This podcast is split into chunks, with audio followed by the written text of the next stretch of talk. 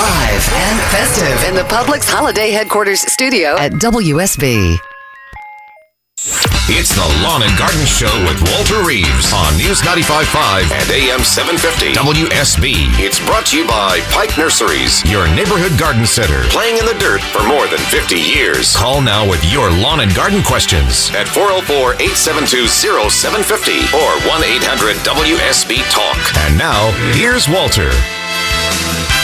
On a Saturday morning. Welcome, my garden friends. Welcome, my non gardening friends as well. If you are listening to the show, I don't care what you do. You could live in a condo in downtown Atlanta.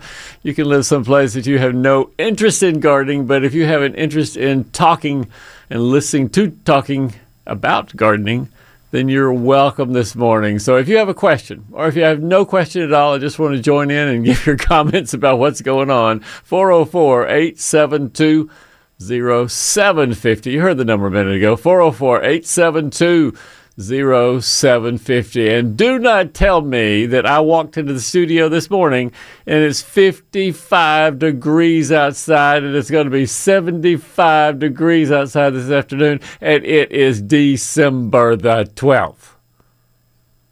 Don't tell me that. That is weird. We got climate change talks going on right now over in Paris, and good God, I'm all right with 75 degrees in December. Yeah, oh man, Scott Baxter said, man, we loving this stuff. Yeah, yeah. Well, what I'm thinking, you know, what I'm thinking, the guy who's always deciding whether the glass is half full or half empty. I'm thinking, all right, if it's really, really warm in December, what's it going to be like in January this year? January could be, could be a bummer. Mm-hmm. Could be a bad one. Of course, fortunately, here's the, the, the good news for everyone here in Atlanta is that usually I take garden tours to the southern hemisphere in early January to New Zealand or South Africa or some crazy place like that. And on at least three occasions when we have been gone, somebody will read the headlines the day or so before we leave to come back home to Atlanta, and the headline will say, Atlanta braced for massive ice storm. Atlanta going to be, you know, deadlocked tomorrow for all the ice and this freezing rain and all this kind of stuff. The good news is I do not have a garden trip this year where I'll be leaving for uh, South Africa and coming back from South Africa. So you, are you're, you're reasonably safe. You're reasonably safe right now from bad weather, protected by the people, or at least by myself and my garden traveling crew. Oi, what have I done this week in the garden? Not too terribly much. A little leaf raking. And uh, speaking of leaf raking, you know what I saw this morning? I was driving here. This is what five forty, I guess, this morning. Driving here to the studio at WSB downtown Atlanta, and in my neighborhood there is a guy parked on the side of the street, and not a just side street. This is a reasonably busy street.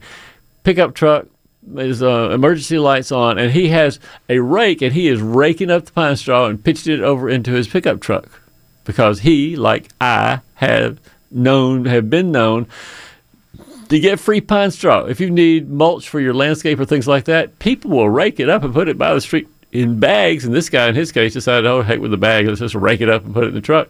And so, um, if you are still in the in the market for some pine straw, I'm sure Pike would be happy to sell you the bale stuff. But if you want the free stuff and not a lot of interference from the folks who don't mind you getting rid of it or helping them to get rid of it, then go buy and get some bags of pine straw. Use it for your landscape. Nothing wrong with that. Some of the cleaner pine straw, I guess this guy was probably thinking that on the street might be cleaner and not have so many leaves and things in it. I don't know. But uh, you can look around. Some neighborhoods, some properties, some of your neighbors' properties might have better pine straw than others. So check in. Say, can I have your pine straw? And if you can, uh, pick it up, put it in your put it in your landscape. 404-872-0750 at 611 or 612, I should say, in the morning. We go to our friend Nicole in Griffin, GA. Hey, Nicole. Mr. Reeves. Mr. Nicole, good morning. How are you? Fine, fine. Did you plant those pansy? you know what I love is people checking up on me. All right, yes, I did plant those pansies. All yes, I did. Thank you very much. I did plant my pansies because uh, for those who are just joining this conversation, I confessed last Saturday to Nicole that the pansies that I purchased the previous Saturday, two weeks ago, had mm, somehow failed to sprout legs and walk over into my garden bed, and I might get around to it Saturday last week. I did, I did, I did. So you're fine. Talking about pansy, that's what I did too. I probably plant like 10 to 15 flat this week. And I cut the, the flowers, and to enjoy them a little bit more, I put them in a bowl of water Mm-hmm. Oh, so yeah. they float. great idea. But one, I, I need to ask you that, Mr. Reeve. I didn't place them in the water. I just throw them in the water, and I have probably five or six bowls. Why are all the color all together? The same color stand in the bowl all together. Yeah, Why is that? I don't know. That's the weirdest thing, isn't it? I don't know. I thought what you were going to tell me is you threw them in the bowls, they all sank to the bottom and got soggy, and that was the end of that story, end of that idea. Yeah, that's what happened to me. It happens to me when I try something new each time. Yeah, the same color, the all together. I'm thinking maybe the weight. Mm, and every bowl is the same thing. All the red together, all the purple together. That's a possibility. All right, you're you're the scientist as much as I am in this I location, so I That's all think the weight. Sure, sure, sounds good to me. Sounds good to me. that's uh, the only explanation I'm thinking. Then, All right, Nicole, I want to follow up with you a conversation that you and I had the day after Thanksgiving. So this has been a month ago now. The day after Thanksgiving, can you remember what we were talking about? Tomato underneath the bed. It might have been tomato underneath the bed, but it was another subject in there too. A uh-huh. subject that I had to tell our listeners if they were eating breakfast, it might be a really, really good idea to stop eating breakfast right then. Oh boy. Oy, oy. We talked about me cleaning manure out of the chicken house, and when Al Ciraldo, you know, opened the Georgia Tech football game, that my dad and I would, would spread the manure around the pastures. Well, I have another manure story for you, Nicole, but it's not about me. This is about the University of Georgia that I read an article yesterday, I guess, that the University of Georgia dairy scientists and the uh, engineering department, at the University of Georgia, have developed a robotic boat. Now, why would you need a robotic boat to herd dairy cows? And it's not for herding the dairy cows, it is for taking care of the big manure lagoons because I don't know what you know about cows, but they produce a lot of manure, lots and lots and lots and lots. And so the dairy farmers will collect it and put it into a big pond kind of thing, a lagoon, and um, aerate it and keep it there until they can spread it onto their fields. And there are laws and regulations and you know techniques of spreading the manure, et cetera, et cetera, et cetera. One of the problems with the lagoons is that the manure solids will drift down to the bottom, and pretty soon you got a layer that gets thicker and thicker and thicker as the days and the months and everything go on, and pretty soon you have a lagoon you can't use for very much storage because you got too many solids down there. And the only way to prevent that is to have some sort of mechanism for uh, uh, making turbulence in the lagoons so that the manure solids are brought up to the surface and they oxidize and they break down a lot faster when they're up close to the surface of the water. So the engineers, University of Georgia, bless their souls, made a robotic boat that you could, uh, it had big pumps and blower things on, you know, that would, that would, that would push the uh, water down real deeply into the lagoon. And so they could control it from the shore and keep I'm sure themselves out of harm's way in the manure lagoon because there's nothing that will ruin your day more than trying to pilot a boat in a manure lagoon and have an accident and tip over in the middle of the lagoon.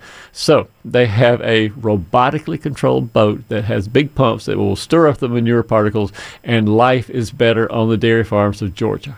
Well, same thing happened in Canada. Um, my sister, they have a big dairy farm, and they had to build because had a con- got a control. They built Yeah. this big thing, concrete around it. But I was thinking they don't have no robot anything over there. Is the water will help because it rain a lot in Canada. Yeah, but uh, they may have in Canada have something that they've used previously, still use in Georgia, which is just pumps on the side of the Okay. lagoon that they push the the uh, output of the pump down to the bottom and blow things around. But the problem with that that the robotic boat solves is that sometimes those those those outlets, the pump outlet, can't be moved around very readily on the bottom of the lagoon. So there are places where it works and places where the solids build up. Robotic boat can go anywhere you want to. Just have a little joystick, make the boat go back in the corners and around in the middle. And again, it's an improvement. It's an improvement. University of Georgia, making our lives better. Big time. I mean, all, even the extension making our life. I mean, not that if You had to fill in it, isn't it? It's, uh, it's not terribly deep. Usually they're, I think, 8 to 12 feet deep, so they're not terribly, terribly deep, the Dairy Lagoons, but they're not. Enough to drown. Exactly. Thank you for saying that, and I don't want to think about it. But that is exactly what might could happen. Yeah. All right. Looking looking at the clock, Nicole, I see that it is six seventeen, which is- says the thing that needs to happen is you and I need to bid a fond adieu to each other, and I will see you next Saturday. Or outside this night. Uh, all right, girly girl, it's going to be beautiful this afternoon. I'll see you soon. Enjoy your day. It's six eighteen, and you are listening to Lawn and Garden.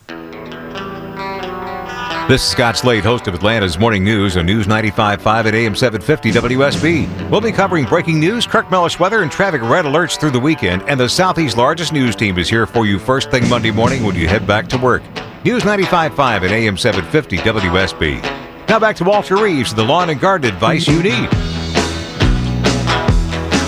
And a quick weather update brought to you by Ackerman Security. If you are planning on getting out in the garden or not, do not miss the chance just to get outside. This may be, could be, possibly be the last chance. We said this for the last couple of weeks. The last chance to get outside in warm, warm weather. Metro today, nothing but sunshine, clear skies. Afternoon highs in the mid 70s. Yes, I said that. Mid 70s. Tonight, skies become partly cloudy. Rain remains absent. Overnight lows in the mid 50s. Stay tuned. Atlanta's most accurate and dependable forecast comes up in about 10 minutes on News 95.5 and AM 750 WSB. And for in depth news coverage, remember to pick up your Sunday Atlanta Journal Constitution for the news and $250 in coupon savings. We've got Ed in Johns Creek who joins us on Lawn and Garden. Brother Ed, good morning. Hey, good morning, uh, Walter.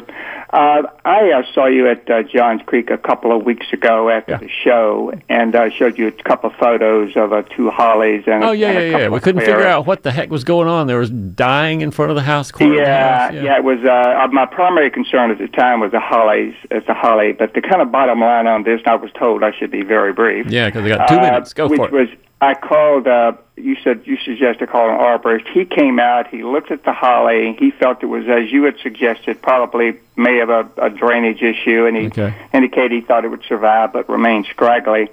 uh, the the uh, Cleyeras he looked at, and he determined that um, they have a fungus at the bottom of them. Now they're about 12 years old, about five feet high, about five feet apart. Okay. Uh, and he didn't seem very optimistic in terms of the you know mortality on these things. He said they're hard and expensive to treat.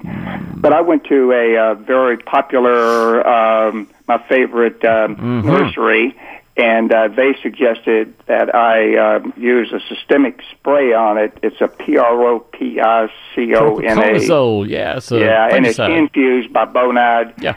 Uh, that's and and and uh, uh, I should also mention that I've got a uh, So, Japanese maple. Ed, what's your what's your question this How, morning? what are what are your thoughts on getting this thing treated successfully, and anything else you can think of that I can do? Propiconazole is not a bad idea. It is a topical surface um, and systemic to some extent uh, fungicide. So if you got leaf diseases on a Cleyera, not a bad choice at all. So yes, I would use that.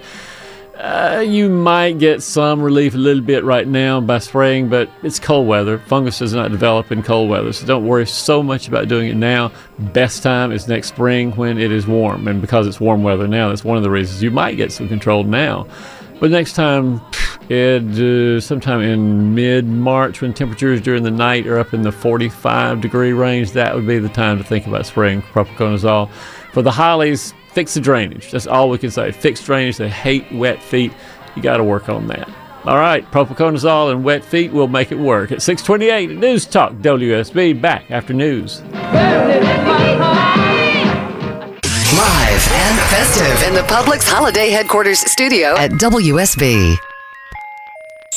It's the Lawn and Garden Show with Walter Reeves on News 95.5 and AM 750 WSB. It's brought to you by Pike Nurseries, your neighborhood garden center, playing in the dirt for more than 50 years. Call now with your lawn and garden questions at 404-872-0750 or 1-800-WSB-TALK. And now, here's Walter. It's 6:35 on a Saturday morning, 55 degrees outside. Man, oh man, oh man. I almost came in with a T-shirt this morning. I put a little jacket on, all right, because I didn't want to be chilly in the car. But man, oh man, oh man, 75 this afternoon. If you've got garden projects that you have put off and put off and put off and haven't done yet, today's the day. I mean, come on, you can't be this lucky so far. If you've got a question about what you could be doing this afternoon in the beautiful weather ahead, 404 872 0750. And if you need uh, advice on those of you who got lucky and you know used prayer to to extend the fall season, you have been lucky, lucky, lucky, lucky because the fescue grass that you planted way, way late when the man on the radio said it wasn't going to germinate all right, it's germinated. I, I, admit that. All right, I was wrong.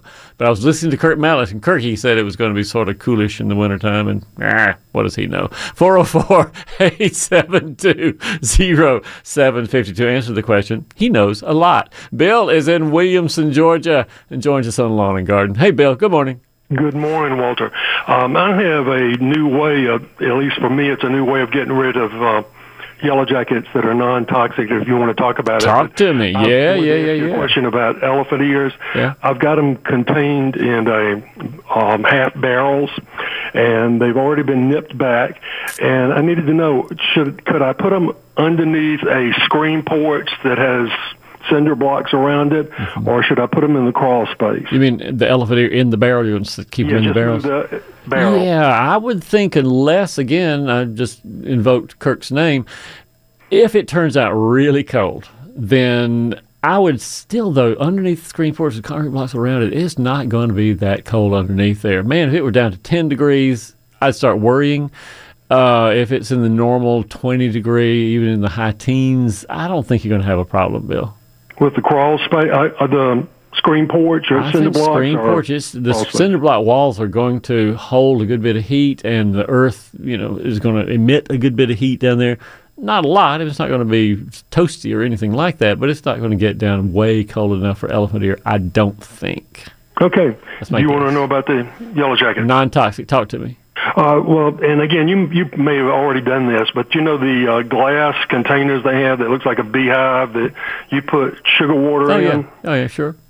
Okay, I took the large one. You have to be careful because one time I ordered some that were ended up being small, like six inches, uh, but it's the large one. I put sugar water in it, and at night I went out and put it directly over the hole right. of the yellow jackets, and within two to three days the it was filled up with hundreds and hundreds of yellow jackets, and, um, the nest became inactive. Inactive, inactive. Great idea, Bill. Let me tell people that you can get these yellow jacket traps either plastic or glass. You can usually get them online. I don't see them many places around town. There's another one. I have another technique that uses a piece of tuna fish that's held above a little saucer of uh, canola oil, and another one using sus- similar track to what you're talking about there, Bill. But all these are on my website, and yours works fine, and that works well for the non toxic crowd. Sure.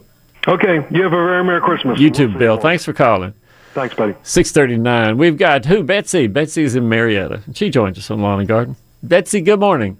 Good morning, Walter. Um, I have a question about the hydrangeas that had dropped their leaves mm-hmm. and now have great big fat leaf buds um, what's going to happen to those when they freeze? Are we going to lose all of our flowers this year? Probably not.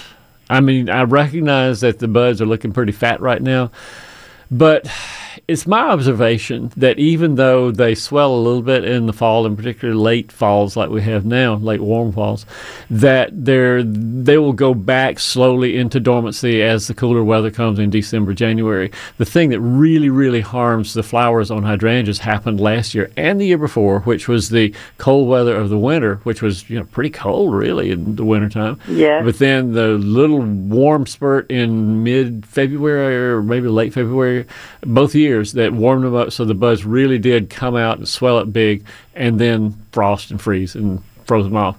So my you, bet is no damage, Betsy. So you feel like this is different from that situation? Yeah, I do because I think the sequence of cold weather, cold temperatures, and then warm temperatures is different now. It's really going to be warm and then cold, and it's going to be gradual. And I just don't think it's going to be much damage to the common hydrangea. I hope you're right. I believe I am. I think I am. You call me in uh, mm, May of next year and let me know if I'm right, Betsy. I will. Thank you. Nothing riding on this uh, conversation, no bets or anything like that. So just let me know. Uh, I sure will. All right, Betsy. Thanks for calling. 41 minutes past the hour. Whose turn we got? Bob. Bob is in Loganville. Hey, Bob. Hey, man. Good morning. Good morning, sir. How you doing? I'm doing all right. What's going on? I got a question. I uh, basically uh, aerated and overseeded my yard with fescue and ryegrass. I just want to know when it's time for the uh, when the fescue start coming up. Is the ryegrass going to help or hinder the uh, the germination of the of the, uh, the uh, fescue? It doesn't help the germination particularly, and it does have some competitiveness with it. So both of them are sort of looking for the same sunlight, sunlight sources during the wintertime. And next May, when the temperatures get into the 60s, 70s in late May, the ryegrass is going to start dying out, as you knew. It's just an annual grass. So this would have been one of those years where the folks that I advised to just, oh, plant fescue and see what happens they're probably going to look a little bit better in May of next year because they won't have little patches of rye that, that die Mm-hmm. out there. But honestly, Bob, you're not going to be way far off from bad from uh, good. I think you're going to be fine next year. Uh, do I have to do basically anything like aerate? I mean, uh, uh, thatch it or anything? No, mow it when it needs it in the wintertime. I mean, sometimes rye and fescue both will get a little bit high during the winter. So sometime late December, maybe this year, you may get some uh, need for mowing on the lawn. And as far as anything else, fertilizing. I mean, that's the real big thing is you can make both rye and fescue really happy if you fertilize them regularly during the wintertime. It's a cool, both of them are cool season grasses. Mm, September, November, February, March is about right. March, maybe April for the four, four fertilizations for um, both those grasses, and they will really be. 10, 10, 10. Huh? Say again. Basically 10, 10, 10. I would actually rather not 10 10 10. I'd rather not. And I'll tell you why. 10 10 10 fertilizer is what's called a fast release, meaning as soon as the rain or irrigation comes, it's dissolved into the ground. During the summertime, when grasses are growing fast, Bermuda grass particularly, boom, it uses it. Ooh, it grows great. During the wintertime, that's really not what grass needs, and I would much prefer to be fertilized. Well, frankly, winter and summer. They'll do better with the brand name fertilizers, the uh, Scotts and Pennington and Pikes and all the various brands. Do a lot better. They have a better formulation that is it is timed release fertilizer. It releases itself over a long period of time, and that's really what grass would like. Very good. All right, I appreciate your help. Bob. Thanks for calling. And Merry Christmas to you. 43 minutes past the hour. Whose turn now? Randy's in Dallas, GA, not Dallas TX. Hey, Randy, good morning. Hey, what's happening, Walter? Yes, sir. Hey, man, I'm going to uh, San Diego in the springtime, Mm-hmm. and I'm wondering, are there rules and regulations that we've got every kind of plant Mm. outside and inside from A to Z? And What I'm are you gonna take, Randy? What's your What's in the truck? I'm wanting to take everything. Like? Oh, uh, hydrangeas, uh, night blooming cereus, succulents, Yeah. knockout roses, passion plants. Uh, golly, my uh, basil, uh, every kind of herb you can think of. See, my wife's the horticulturist, Right. she knows all the names. Right. I dig up all the Right. All right. So you're the technically there, and if somebody gets arrested, it's going to be you. Uh, so make her drive now. what I'm thinking is this: California, as you know, has an enormous agricultural industry. And their biggest worry, in particular about citrus, is that people will bring in diseased plants that will affect their agriculture industry. On the other hand, hydrangea, the ones you notice, hydrangea and herbs, roses, and various things like that, are not particularly going to uh, introduce anything new or weird or different in California. And uh, I doubt that at any way station, if they have any kind of inspection, and I really don't know, this is where Mr. Google comes in really handy. But I would bet you that uh, even if you had a tractor trailer full of your dug up hydrangeas plus your bed and dresser and everything else in there, that if there's any kind of inspection, that they're going to pass on the plants and not really care about them. They're landscape plants that really are not going to affect the almond, citrus, uh, vegetables, and things like that in California. That's my guess. But Google it. Make sure. I don't want you to, you know, be in the pokey and call Mr. Reeves and say, "Come get me out." I'm not doing that. I got you. So her beloved lemon tree might be a Oh, problem. That could be a problem. That is where you need to check and see. Man, I wanted to check with you real fast. I know you got to go. What do you think of all this talk and controversy about in-state cultivation of medical marijuana? What kind of problems? I hear the deer like that plant and they run out all stoned and get hit by. Randy, I hadn't even thought about the deer problem, and and, uh, I have opinions about deer population too, which I won't get into right now. But uh, you know, this is way beyond my pay grade in talking about whether or not it's a good idea, bad idea. I do know that, of course, you read in the paper that the uh, commission committee said, "Nah, we're not going to we're not going to approve that this year." But it certainly showed, and I think some of the legislators said this is a no vote for right now. This is not a no vote for next year, two years down the line, as we get more information about the use of medical marijuana and the rules about whether you can transport it into the state or not, which is more a federal thing than a state law. So there is, in my opinion, potential for growing in-state marijuana as well as growing in-state hemp, using it for you know cloth fiber and other things that hemp can be used for, which is also at this point illegal. But I'll let our legislators figure that out. Will wearing a hemp T-shirt get you high? Randy, wear one and let me know. I'll let you know, man. Thanks a lot. We'll see you soon, Randy. See you. 404 872 0750. You're listening to Lawn and Garden. This is Scott Slade, host of Atlanta's Morning News on News 95.5 at AM 750 WSB. We'll be covering breaking news, Kirk Mellish weather, and traffic red alerts through the weekend. And the Southeast's largest news team is here for you first thing Monday morning when you head back to work. News 95.5 at AM 750 WSB. Now back to Walter Reeves, the lawn and garden advice you need. Uh-huh.